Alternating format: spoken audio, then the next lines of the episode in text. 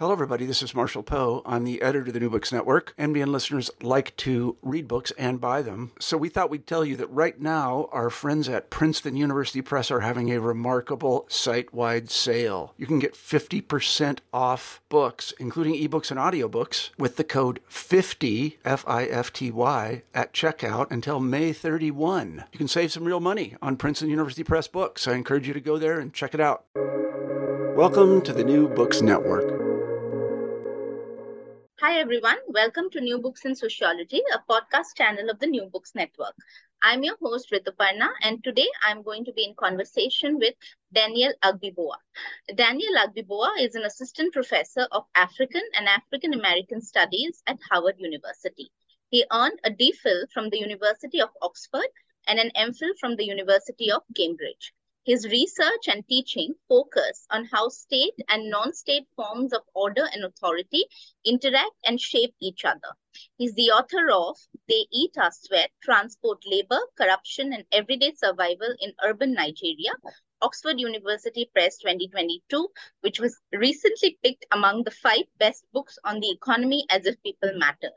He's also the author of Mobility, Mobilization, and Counterinsurgency, The Roots of Terror in an African Context, University of Michigan Press 2022, which won the International Studies Association Lee Ann Fujii Best Book Award and the ISA Peace Best Global South Scholar Book Award. Professor Agbiboa is a member of the Institute for Advanced Study at Princeton and a recipient of the H.F. Guggenheim Distinguished Scholar Award. In today's conversation, we are going to discuss his book, They Eat Our Sweat, Transport Labor, Corruption, and Everyday Survival in Urban Nigeria, which has been published by the OUP in 2022. Daniel, thank you so much for giving me time and, you know, uh, agreeing to talk about your book to NBN. Absolutely. It's a delight to be here and thank you for having me. Right. So let me begin the discussion by asking you about your main motivation behind writing this book. Absolutely. Um, so corruption um, is a lived experience uh, for me, uh, in particular, everyday forms of corruption. I grew up uh, in Lagos, uh, Nigeria's commercial capital and Africa's largest uh, city. And um, the corruption that I had uh, the most direct contact with was the corruption I encountered at checkpoints, um, at the fuel station, in motor parks and bus terminals. So I was always curious about how later on in life, I read a lot about political corruption and elite corruption. Uh, but those everyday forms of corruption seem not to be the center of attention. So this was something that I wanted to investigate those everyday forms of corruption that I knew that people felt very strongly uh, about.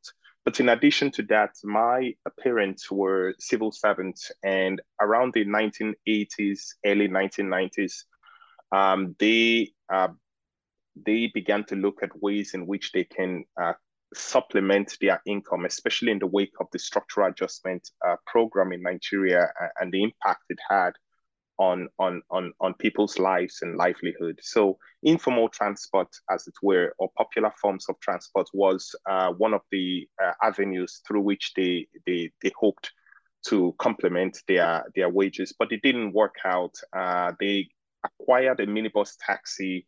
Um, but that minibus taxi became uh, quite literally a source of headache.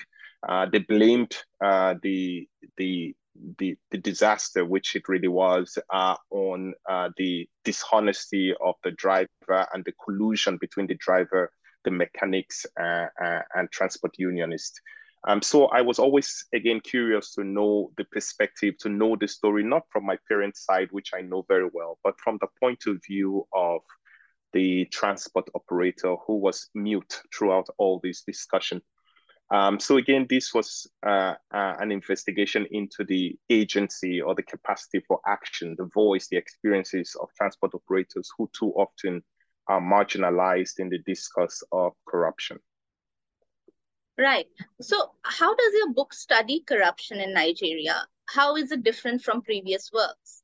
Great question. Um, I think They Eat Our Sweat uh, had a particular uh, focus, which is an attention to the everyday, the everydayness of corruption. So the book um, as you would imagine, then centers the the the self narratives of everyday actors who who are part of the drama of corruption uh, in Nigeria. So I was uh, keen to investigate the experiences, the voices, the capacity to aspire, the situational trust, the affects and emotions of uh, transport operators uh, uh, in Lagos, which was the site of study.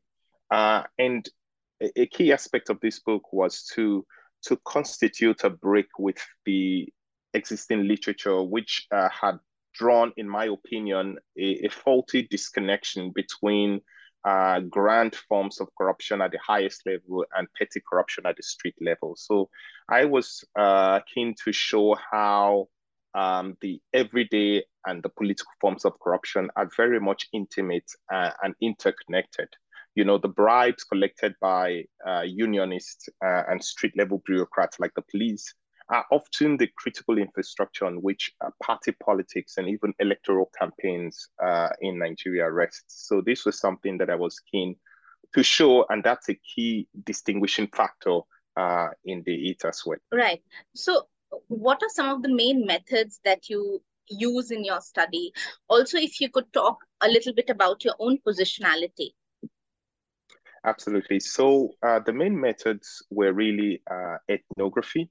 So you might call it a mobile ethnographic approach. Uh, and this involves really traveling with people uh, who, in my case, are stuck yet uh, constantly on the move uh, in search for survival income. Um, this mobile ethnography was a form of sustained e- engagement with their, their subjective perspectives on their everyday life. Um, in fact, uh, the scholar Andre Novoa uh, describes it so well when he talks about mobile ethnography as uh, an invitation to experience, to feel and grasp the textures, smells, comforts and discomforts, and pleasures and displeasures of the moving life. And this is what I think uh, I was doing on the ground. So I was dwelling at checkpoints. Uh, I was at motor parks and bus terminals. I was at roundabouts and ju- junctions. Uh, these were the sites of very intense discussions about corruption and about, in general, politics of everyday life. Um, so those were the kind of ethnographic sensibility that I took to the field, and that allowed me to collect, you know, thick textured data about corruption, which is often not out there uh, in the literature. And of course, I worked as a minibus conductor for a while, so I was able to experience uh, the micropolitics and, and, and precarities of, of public transporting from, from within the system. Uh, and as well as the, the, the, physical and psychological demands of, of such a job. So that was that was uh, uh something that I was uh, very very happy to have experienced uh, on the ground.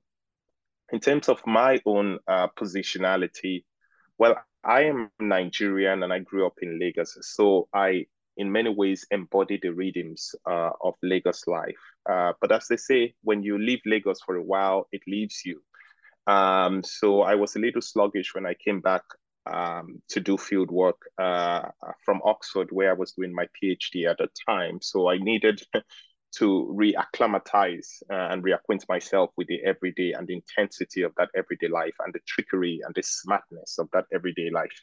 So my positionality is that of an outsider within, if you like, someone who has been in the system but also has lived outside the system. So I brought that sort of emic and etic approach uh, to the study of corruption. Interesting, what you call uh, the challenges of adapting to a Nigerian context after coming back from another city. So I also wanted to ask about some of the challenges that you faced during your fieldwork. Um, the, the challenges during fieldwork, um, there were many.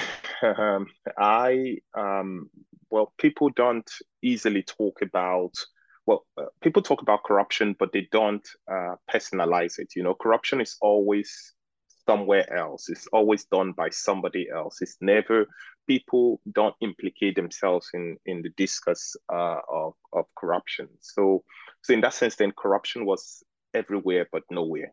Uh, and that was uh, one of the first key challenges uh, that I experienced. And to to to break to overcome that challenge, I needed to get within inside the system. And this is where I worked as a minibus conductor to try to understand what was going on from within. So that was that was a key challenge. You know, people, and also I had to pay attention to the uh, to the to to the embodied language uh, of of the everyday. For example, people when you talk about when issues of corruption emerge, they might just laugh.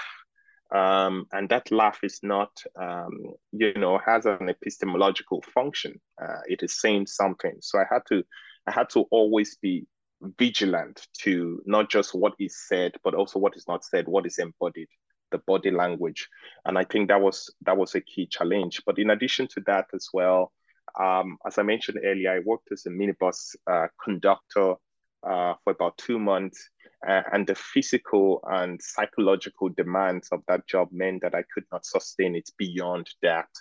Um, so just the, the the the sheer demand of everyday life uh, in Lagos was was was difficult. Um, so so that was a key challenge, but also the threat of uh, violence. In, in Lagos, it wasn't so much the, the the, the violence, but the threat of it uh, that was exhausting um, which meant that you always had to um, be hyper vigilant uh, about things. You always had to have, um, as they say in Lagos, you have, always have to shine your eyes, to open your eyes.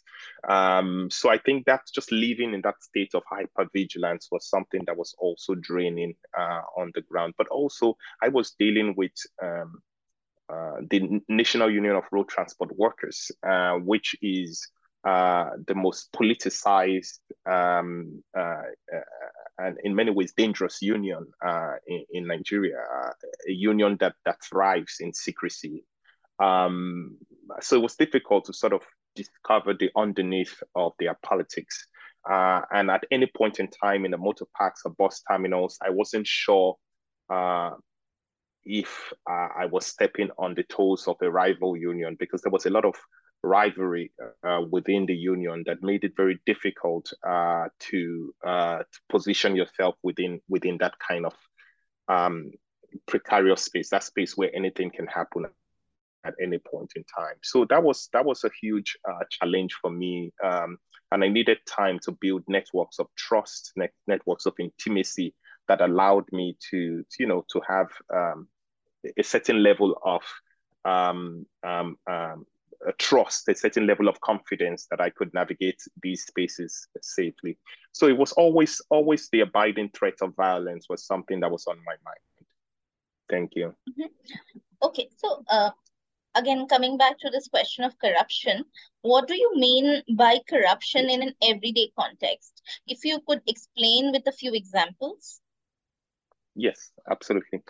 So corruption in the everyday context is really taking um, centering the everyday in the understanding of corruption. So immediately when you talk about the everyday, you're talking about um, when you use everyday in conversation, it's almost like the the, the routine, the taking for granted, um, and and so corruption, everyday corruption, is often the taking for granted, the repetitive, the routine aspect of corruption.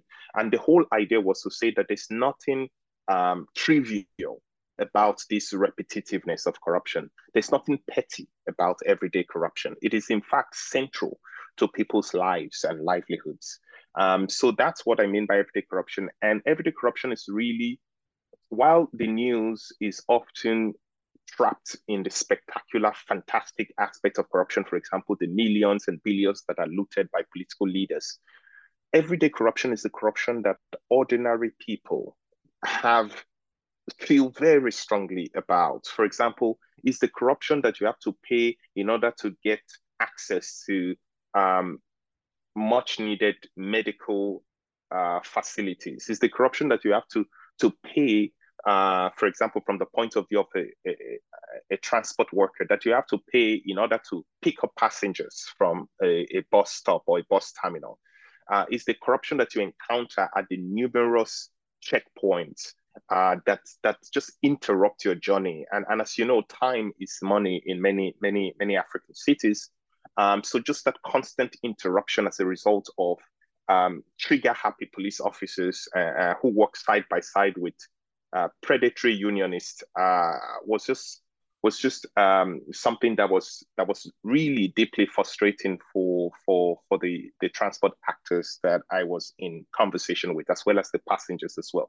So it's that everyday routine corruption which gives the false impression that it is trivial, but it's in fact uh, deeply central to people's emotions, uh, both, both both negative emotions such as frustrations, anger, bitterness, about a system that is uh, dysfunctional.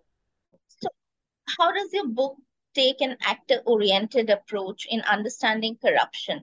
Yeah, so actor centered approach was um, an approach that sort of revolves around uh, the self narratives of um, the the actors who, as I said earlier, who are part of this drama of corruption. So, in other words, what's the perspective of the the transport operator, the driver, the conductor, the passenger, the motor park out who works uh, uh, on behalf of the union. These perspectives have often been marginalized in the discourse of corruption. Uh, these actors who sometimes are neither states nor non-states, they sort of occupy this liminal phase between the formal and the informal. These perspectives, their perspectives are too often marginalized. So an actor-centered approach was to elevate their voices, their experiences, um, their aspirations, their um, you know trusts, uh, tactics and strategies all of these were things that I was uh, that that constitute what an actor-centered approach is. But it wasn't just to focus on um, these neglected, marginalized voices, but also to put them in conversation with um, uh, you know the political voices, the voices of the elite, to show that there is, when it comes to corruption, uh, there is a dialectics, there is a mutuality. Um, corruption is a is a language, it's a conversation uh, and so this was something that I was keen to do through an actor-centered approach that allowed me to bring out the mutuality of corruption uh, and at the same time um, reconfigure the margins of, of corruption in, in, in the African city. So uh, you've already stated that, you know, you worked with transport workers and you yourself also worked as one.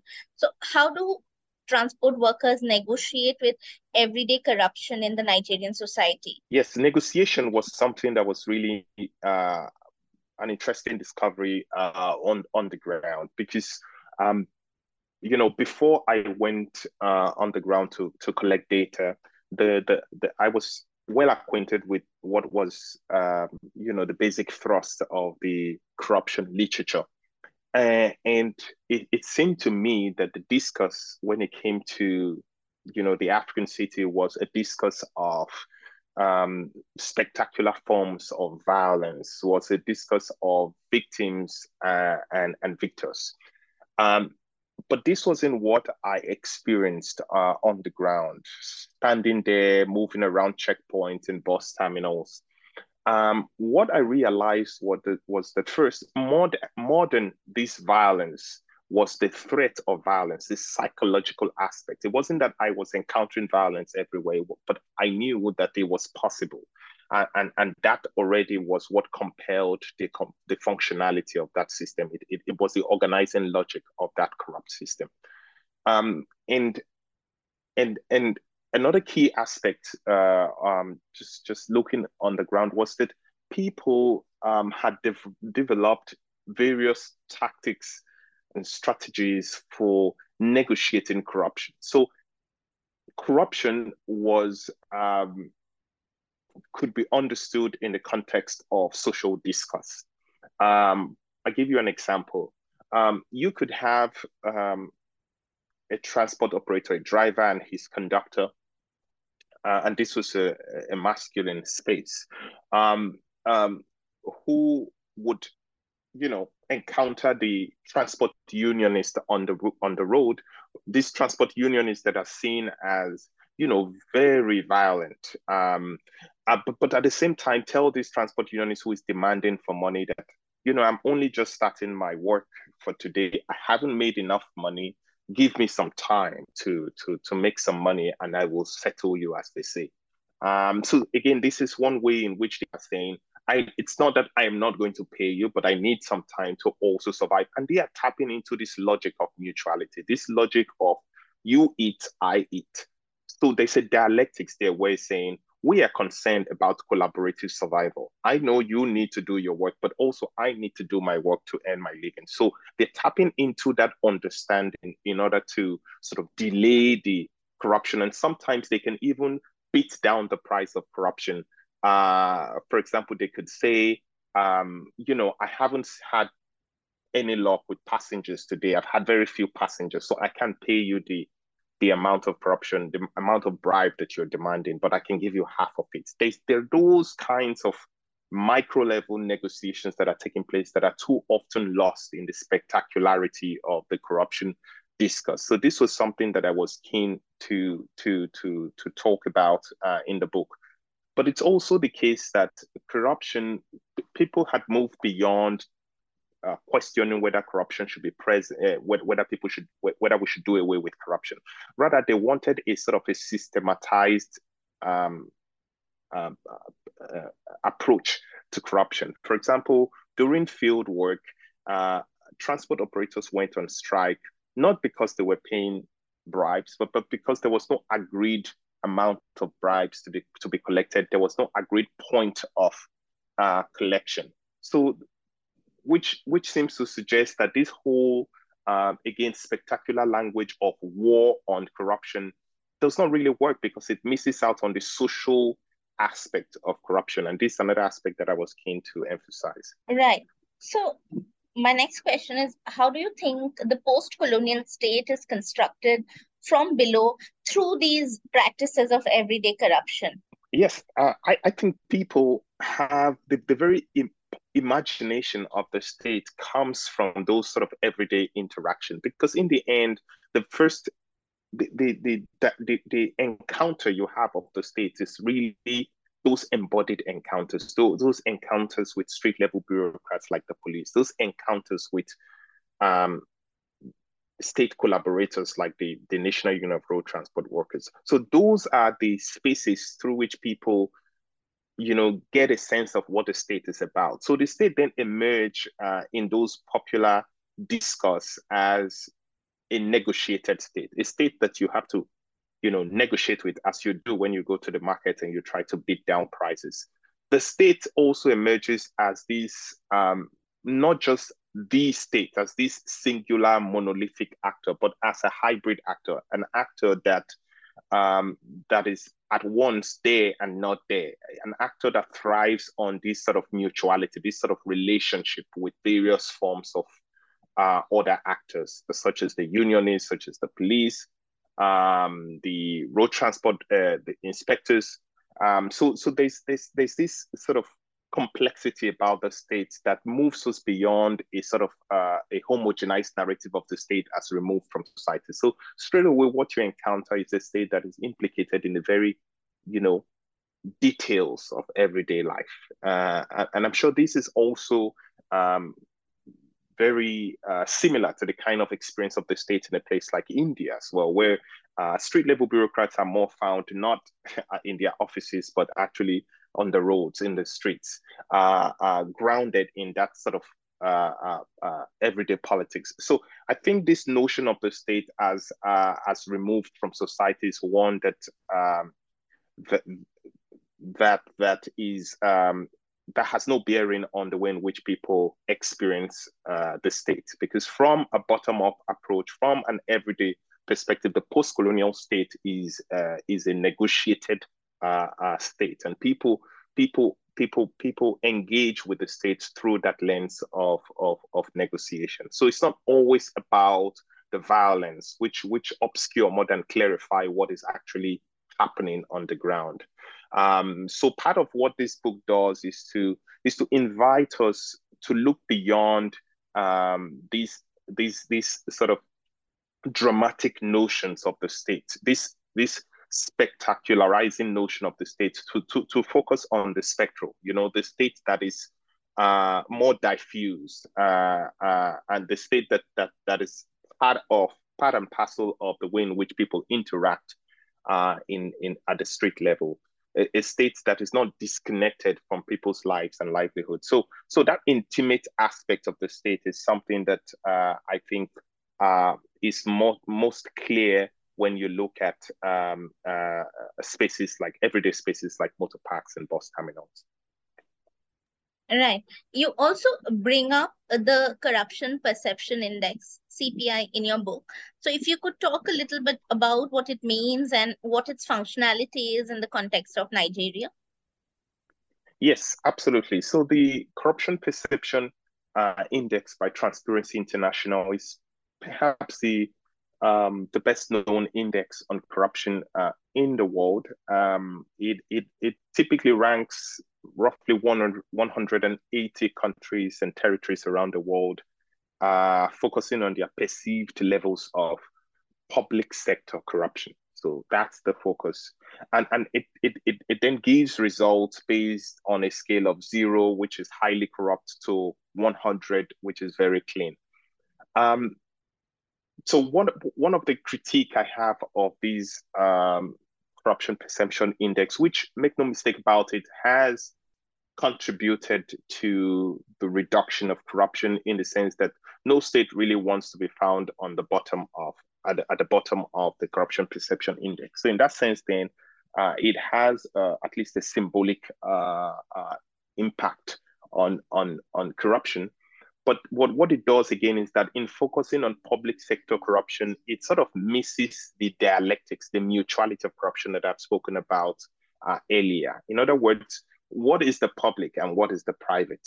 Uh, I think it reproduces this uh, narrow understanding of corruption as the use of public office for private gain, when in fact, uh, at the everyday level, the post colonial state blurs the line between the public uh, and the private. Uh, um, and, and so this was something that I was keen to, to, to emphasize again in the book.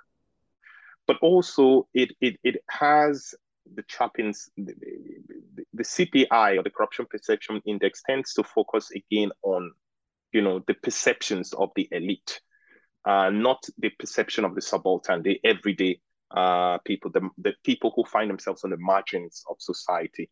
Um, so this is an aspect again that I thought not so much to do away with the corruption perception index, but to be in conversation with, to expand and complement what it has already set out to do, which is to to understand uh, uh, corruption and to fight corruption. So that's the way in which I see uh, this book as providing um, the the critical infrastructure uh, on which indexes like corruption perception index can rest uh, and show the ways in which corruption is, is, is, is more complex. The picture is more complex than is often painted by these indexes, which really you have to ask the question, can you reduce a phenomenon that is so um, so embedded in, in, in language, in culture, in, in sociality, can you reduce them to a certain number? It's very difficult and it's very hard to see how that can be the case unless one has a very narrow understanding of corruption uh, and so this is what I wanted to do to show the, the textured aspects of corruption, the politics of corruption, the pica aspects of corruption that too often this index uh, uh, misses out on. Uh, and one can only do that by paying attention to the repetitiveness, uh, to the emotions uh, that surrounds corruption on the ground. Mm, right. last question, Daniel. how do you think the book goes beyond you know the existing theoretical and dominant approaches that talk about corruption in africa and of course also the global south generally. Yes um, i think what one thing the, the book does is to draw our attention to the corruption as in the end rooted in language in the way in which people converse in the way in which people um, uh, interact um, in other words, what it does is shift our attention away from corruption as being fantastic, as being spectacular, to corruption as being part and parcel of the way in which uh, uh, uh, relationships are built, uh, the way in which uh, state and non-state actors interact. So that's the first thing that um, the book does, because when you um, so w- once you do that, once you shift the focus away from the spectacular to the spectral, uh, one thing you quickly realize is that you can no longer talk about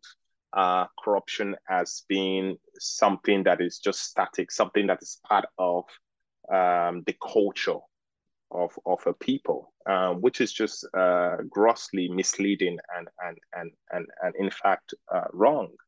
Um, because what I discovered in Nigeria, well, in the popular literature and the popular imaginary, Nigeria is supposed to be the um, the bastion of the corrupt, um, the very um, epitome of, of, of, of what corruption is.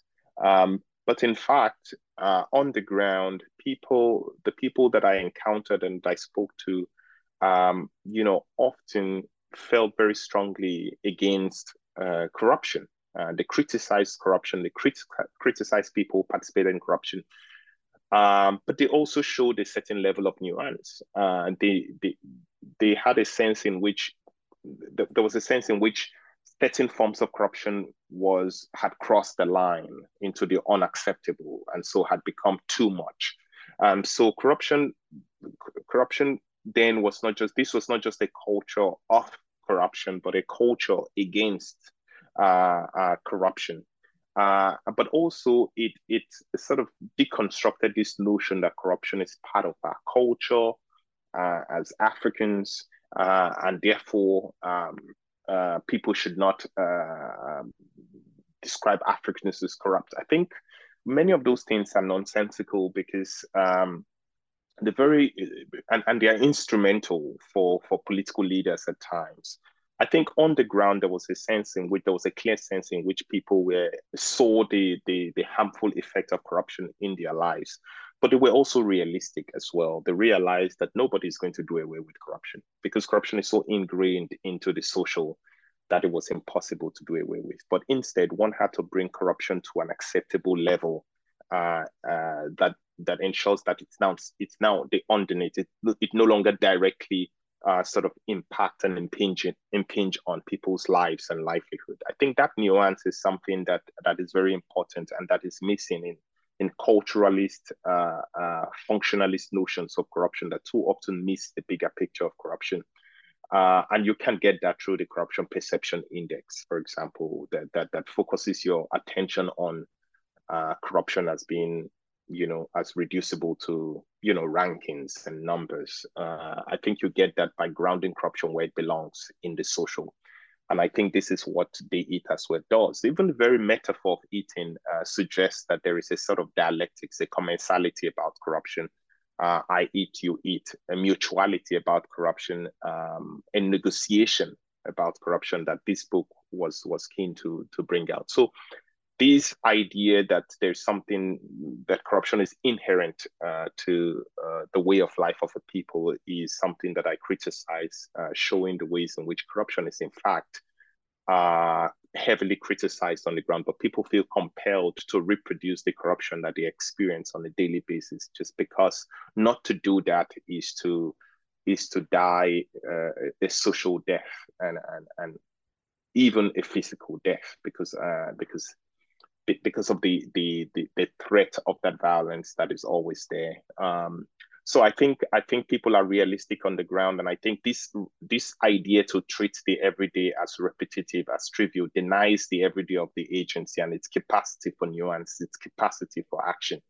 And I think it's something that everyday corruption uh, uh, allows us to see, to see that the language of the war on corruption is an essentialist language. The language of the culture of corruption is an essentialist language. We need to be develop approaches to corruption that are more complex and that mirror the complexity of the very phenomenon that we are um, studying. Thank you so much for talking to me and NBN about your book in such details. Uh, once again, I would like to thank you for your time and effort. And I hope that our listeners now if they haven't already, pick up a copy of your book and get reading. And for those who have already read it, I hope this podcast was useful in, again, refreshing your memories about the book. So thank you, Daniel, once again. Thank you so much for having me. This was a pleasure.